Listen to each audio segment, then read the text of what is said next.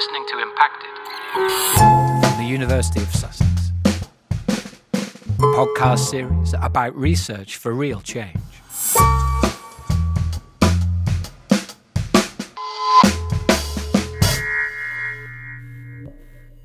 Welcome to Impacted, the podcast series about research for real change. Each episode showcases researchers here at the University of Sussex and considers the impact that their work is having in the world. My name's Will Hood. And I'm Suzanne Fisher Murray. And today's guest is the neuroscientist Anil Seth. Anil is a professor of cognitive and computational neuroscience within the Department of Informatics here at the University of Sussex, as well as co director for the Sackler Centre for Consciousness Science. Anil's research draws together work from the fields of psychology, psychiatry, neurology, philosophy, computer science, artificial intelligence, physics, and mathematics to determine the biological basis of conscious experience. So, Anil, perhaps we can start with an explanation of what your research is concerned with. What does it mean to be a cognitive and computational neuroscientist? It's a bit of a long winded title, that's, that's for sure. Really, what I'm interested in and the research that we've been doing at Sussex for the last 10 years or so has been about one of the oldest problems in the book, and that's the problem of understanding how consciousness happens. This is one of the things people have been thinking about since they've been thinking about anything. Why the lights on at all? Why do we have subjective experiences? Why aren't we just roaming around the world with, without any experience at all, like a, like a zombie? Um, this has been, for the longest time, the province of philosophy, maybe theology, but it's also one of the central questions in psychology and neuroscience and in the sciences generally. How come this collection of nearly 90 billion neurons inside our brains gives rise to this rich inner universe of colors, shapes, feelings, and also of the sense of self? These are very large esoteric questions that you're asking. When did you feel that you needed to find answers to these things? I remember always being interested in, in consciousness. It's one of those topics that you talk about with your friends at school, maybe in the pub when you're an undergraduate. But to be honest, at that point, it never occurred to me that I would be able to pursue this interest as, as, a, as a career. Even when I was doing psychology as an undergrad in, in Cambridge in the 90s, consciousness was not on the table at all. It was considered something uh, outside of, of the remit of the natural sciences. But I was just, um, I think, a mixture of being slightly obstinate and being quite lucky. I just kept trying to find a, a way to at least tangentially address the question. So after psychology, I came to Sussex because it was a place where traditional disciplinary boundaries uh, didn't seem to hold and were actively challenged in the structure of the university. So I thought this would be a great place to come to learn more about cognitive science and the brain. At the same time, things were changing in academia more generally, and the prospects for a neuroscience of consciousness were becoming a bit more legitimate again. So, by the time uh, that I started a faculty position here uh, in 2006, consciousness science was still fringe, but also fundable. And as soon as you can get a grant for something, you can start to do it. And that's really what happened.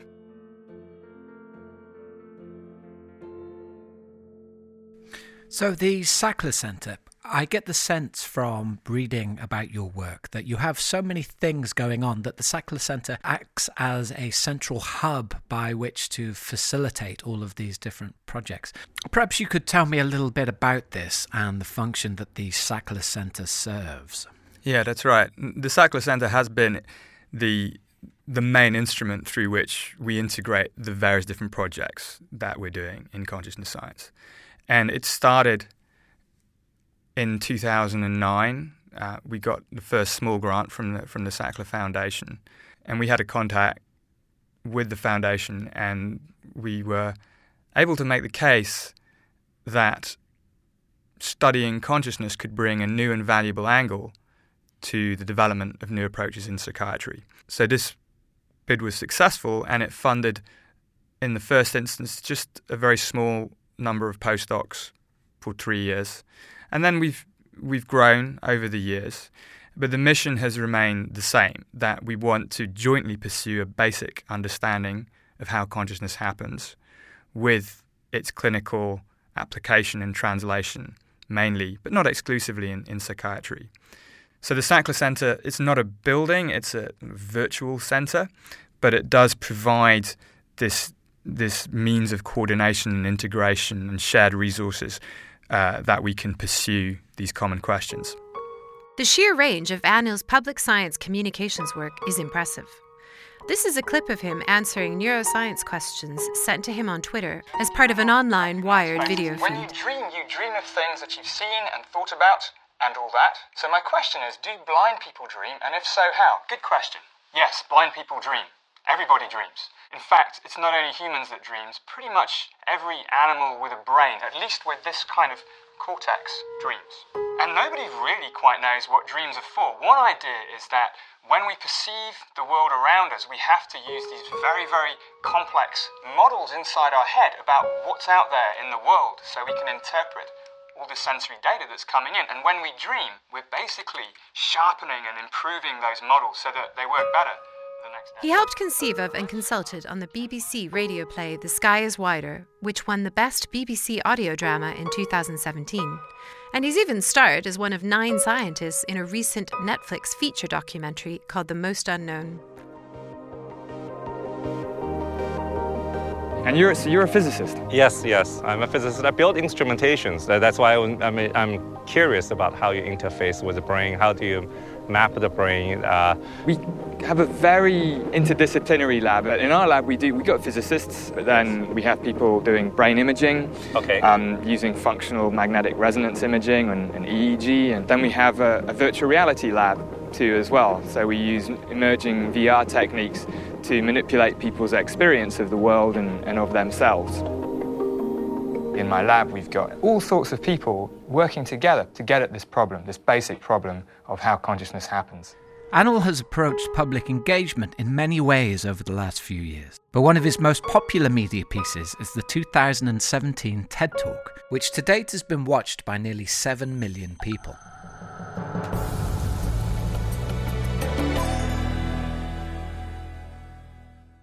Within each of our brains, the combined activity of many billions of neurons, each one a tiny biological machine, is generating a conscious experience. And not just any conscious experience, your conscious experience right here and right now. How does this happen?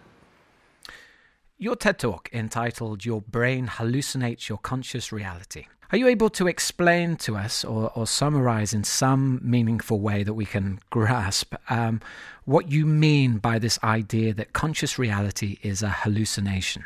I'll try. So, what I'm not saying is that reality doesn't exist and it's all in our heads and nothing is real. What I'm saying is something about the relationship between our perceptions and what's actually there.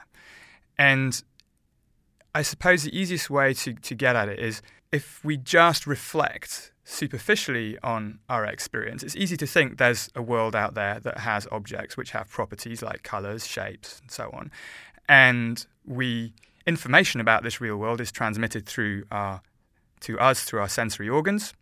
And there's some sort of something inside, maybe it's the self inside our head, which reads out this sensory information so that if there's a red chair in the corner of the room, I perceive a red chair somewhere in my mind. What I think is it's really the other way around that we project out. So sensory data isn't red, it doesn't come with labels on. The brain's always trying to make sense of an ambiguous flurry of electrical impulses, which are themselves colorless, soundless, and shapeless. Uh, it's trying to infer what the causes of these signals might be in the world. And that's really what our perceptions consist in. It's the brain's best guess of what caused the sensory signals that we encounter. Now, imagine being a brain. You're locked inside a bony skull trying to figure what's out there in the world. There's no light inside the skull, there's no sound either. All you've got to go on are streams of electrical impulses, which are only indirectly related to things in the world, whatever they may be. So, perception, figuring out what's there, has to be a process of informed guesswork in which the brain combines these sensory signals. The brain doesn't hear sound or see light. What we perceive is its best guess of what's out there in the world. Have a listen to this.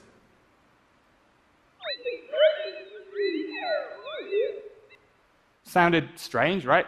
Have a listen again and see if you can get anything. Still strange. Now listen to this. I think Brexit is a really terrible idea. Which I do. Um, so you heard some words there, right? Now listen to the first sound again. I'm just going to replay it.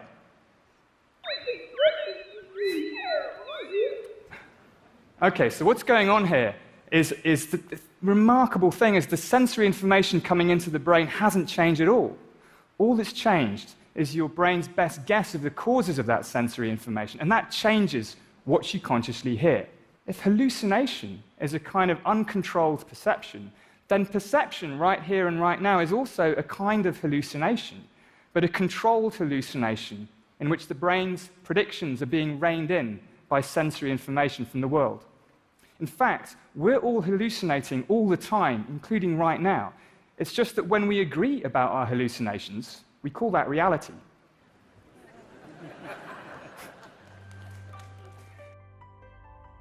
The ultimate endpoint of this is to realize that this applies also to the self. The self isn't this thing in the head that does the perceiving, the self is also a perception. The experience of being me is constructed by the same principles as is the experience of seeing you across the room or seeing a red chair in the corner, seeing a, a clear blue sky. And it's at this point that things get quite really challenging and really interesting because it seems to me that the self is this unified, continuous thing that's probably existed since I was born and will go on in some form until I die. But thinking of things this way, you realize that the self is always reconstructing itself. It's quite fragile, it can come apart in various ways, as we see in medicine and psychiatry and dementia and old age. So there is something precious about the experience of being you or being me because it's always being generated, um, again, through predictions about sensory signals. But in this case, the sensory signals are not the ones coming from across the room, they're coming from the body, from the outside of the body and from the inside of the body. So, just moving on to kind of impact and measuring the impact of um, outreach or public engagement work. You are a Wellcome Trust Engagement Fellow. Uh, you said in, in, an article on the website that you took the, the fellowship part time, um, I believe 40% of your time. What did the Wellcome Trust Fellowship involve? Can you describe how that transformed things for you. What role did the trust play in sort of changing the course of your professional life? And the Wellcome Trust has the Wellcome Trust is pretty unique in that uh, it's a biomedical charity, one of the, the country's largest. But written into its constitution was something like public engagement and art science communication, not just pure science. So it's it's there in the constitution of the of the Wellcome Trust. It's something they they're obliged to do, which is really which is really great actually. And it means that their support for these kinds of activities is is just baked in, and has a long history. And so when I learned about the fellowship program, I thought, well, this is this is great because it's a way that I can actually devote more time to public engagement because they will uh, buy me out of some other duties. To, to be blunt, it turned out I assumed that the fellowship program was there to support people like me, scientists who wanted to do more public engagement and needed the time and resource to do it. But actually, it turned out to be mainly for public engagement professionals for whom that was all they were doing. And it would support them for a, a two years full time to enhance their practice and, and, and bring about a step change in their practice and career. So I was trying to do something actually quite different. And it's, I'm delighted that they, they supported uh, what I wanted to do, which in a way was sort of a little bit less ambitious than many of the other people in the program because I wanted to continue. My primary objective was to continue running the lab, continue doing research, and made it pretty clear that public engagement, although it's important, it's certainly of secondary importance to the other things I'm doing. And, and I really want to make that, that clear because there has to be a space to be able to be interested and engaged with these engagement activities without pretending that it's somehow all and the only thing you're doing, because otherwise you won't get other scientists doing it. And so the Wellcome were, were open to this. And so with the fellowship, it has bought me some time through a reduction in, in teaching duties um, to continue doing the public engagement and, and do a bit more of it and think about it more strategically um, than I would have otherwise been able to do. And it's also plugged me more directly into this network of other public engagement practitioners to learn more about what uh, people who do public engagement full time, what do they do, um, how it's turned out for other people who have engagement as a prominent part of their career. And being part of that community has also been something extremely valuable. As well as being a Wellcome Trust Engagement Fellow and co director of the Sackler Centre, Anil is also a Senior Fellow of the Canadian Institute for Advanced Research. Anil has also worked with a diverse number of artists who are, through unique interpretations of his research, reaching previously unthought of audiences in novel ways. I'm just trying to find a mind that's awake. Real, recognize real, like the rappers say. I can see you have it too.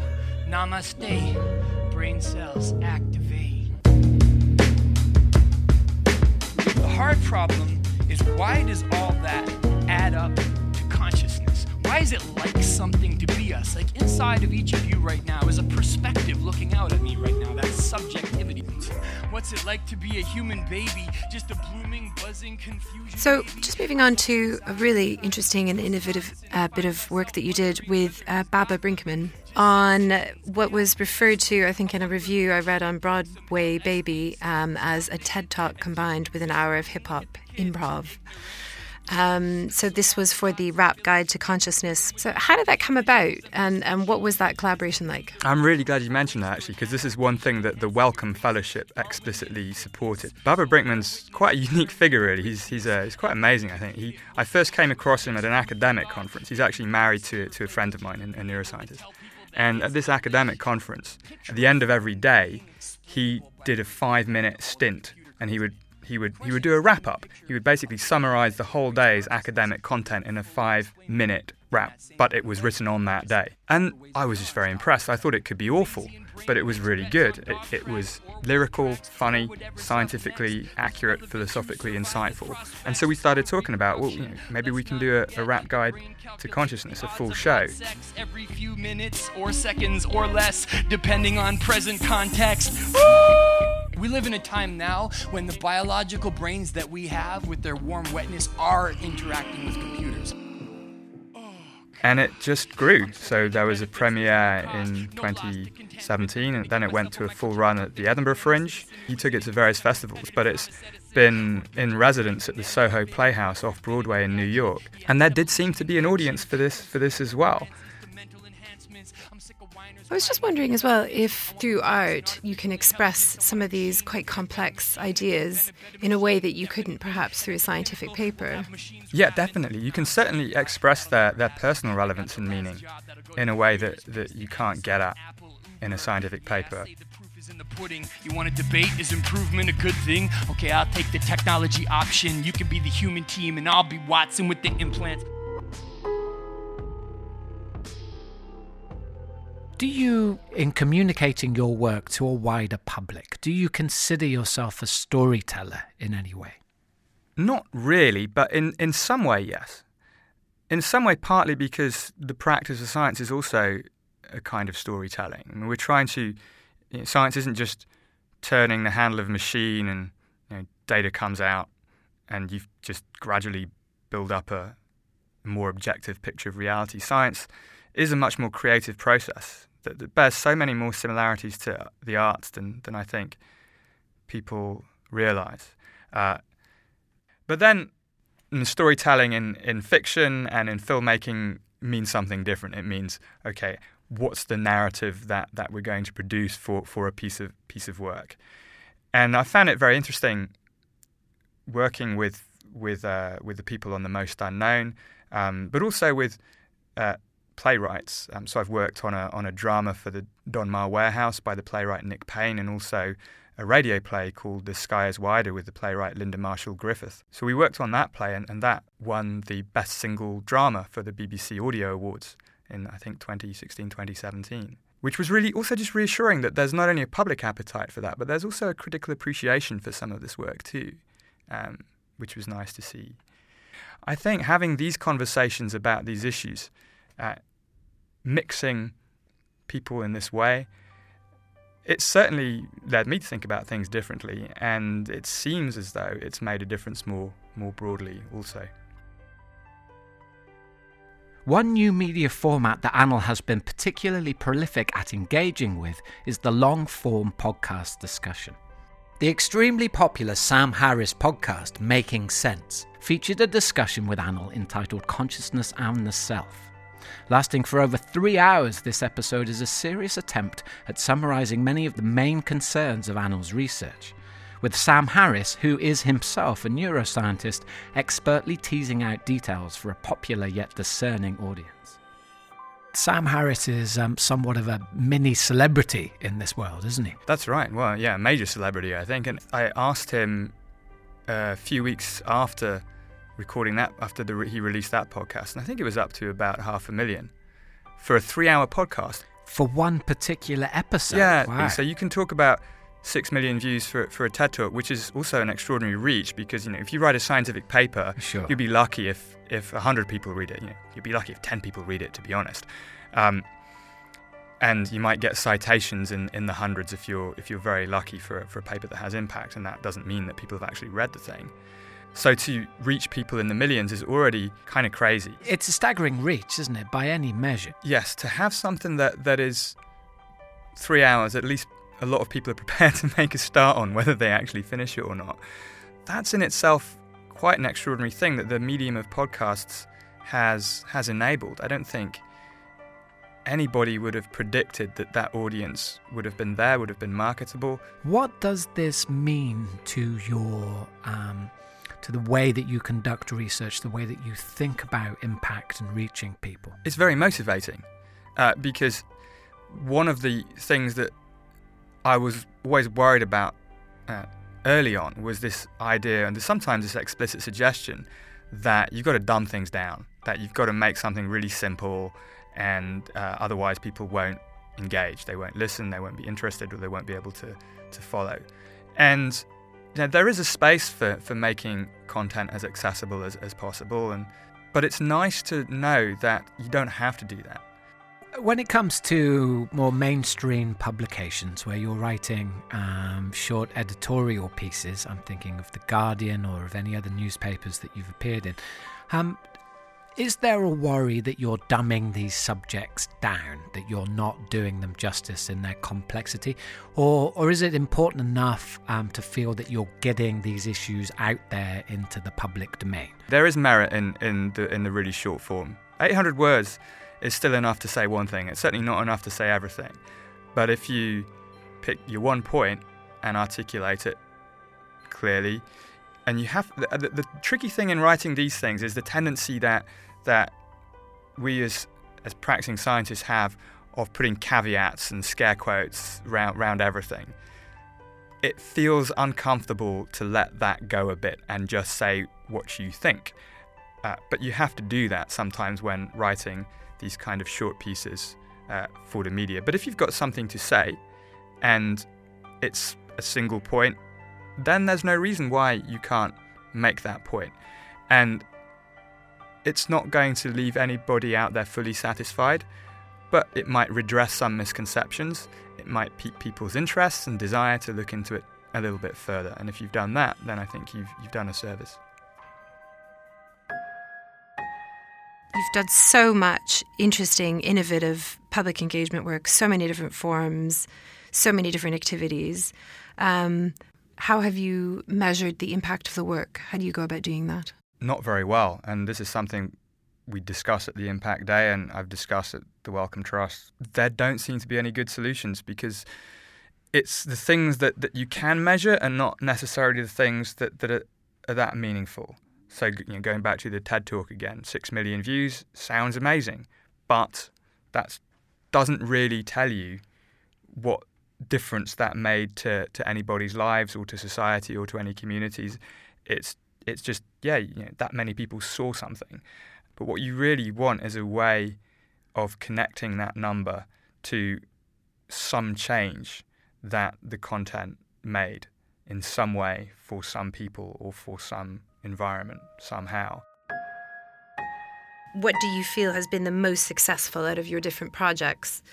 um, in terms of getting your, the message out? Yeah, that's a very hard one to answer. I mean, it's it's um, and one of the things to to emphasise is that that what I've done in public engagement so far has not been part of a grand strategy. A lot of it has depended on serendipity and, and fortunate opportunities. Certainly, the most impactful things I would say are, have been the, the TED Talk and possibly the Sam Harris podcast now. Our own individual inner universe, our way of being conscious, is just one possible way of being conscious. Our individual selves and worlds are unique to each of us, but they're all grounded in biological mechanisms shared with many other living creatures. I've always thought scientists have a responsibility and a duty uh, to get out of the ivory tower, to take what they uh, are doing, not necessarily just to impart knowledge, but to discuss what they're doing, why it's worth doing, what the implications might be, their doubts about it, what science consists in, with the broader public. And then you have these terms like engagement and outreach, which seem to imply something more of a two way interaction. When does dissemination become more than just the outflow, but something that, that builds on input from engagement with other communities? Because, as so often in science, from Copernicus, we're not at the center of the universe, to Darwin, we're related to all other creatures, to the present day. With a greater sense of understanding comes a greater sense of wonder and a greater realization that we are part of and not apart from the rest of nature. One of the things I say in the TED Talk, and I've also said in other writings, the implications for mental health. And the TED Talk starts and ends with this idea that, that oblivion is nothing really to be afraid of. I have had anecdotal feedback from people who, who say they've been really personally helped by coming across this. That, that for them it's not a scary thing that everything is a hallucination, everything is an illusion, but that their own personal suffering is somehow leavened or, or alleviated by this recognition that the way things seem is not necessarily uh, the way they are. When the end of consciousness comes, there's nothing to be afraid of. Nothing at all. Thank you. Thank you.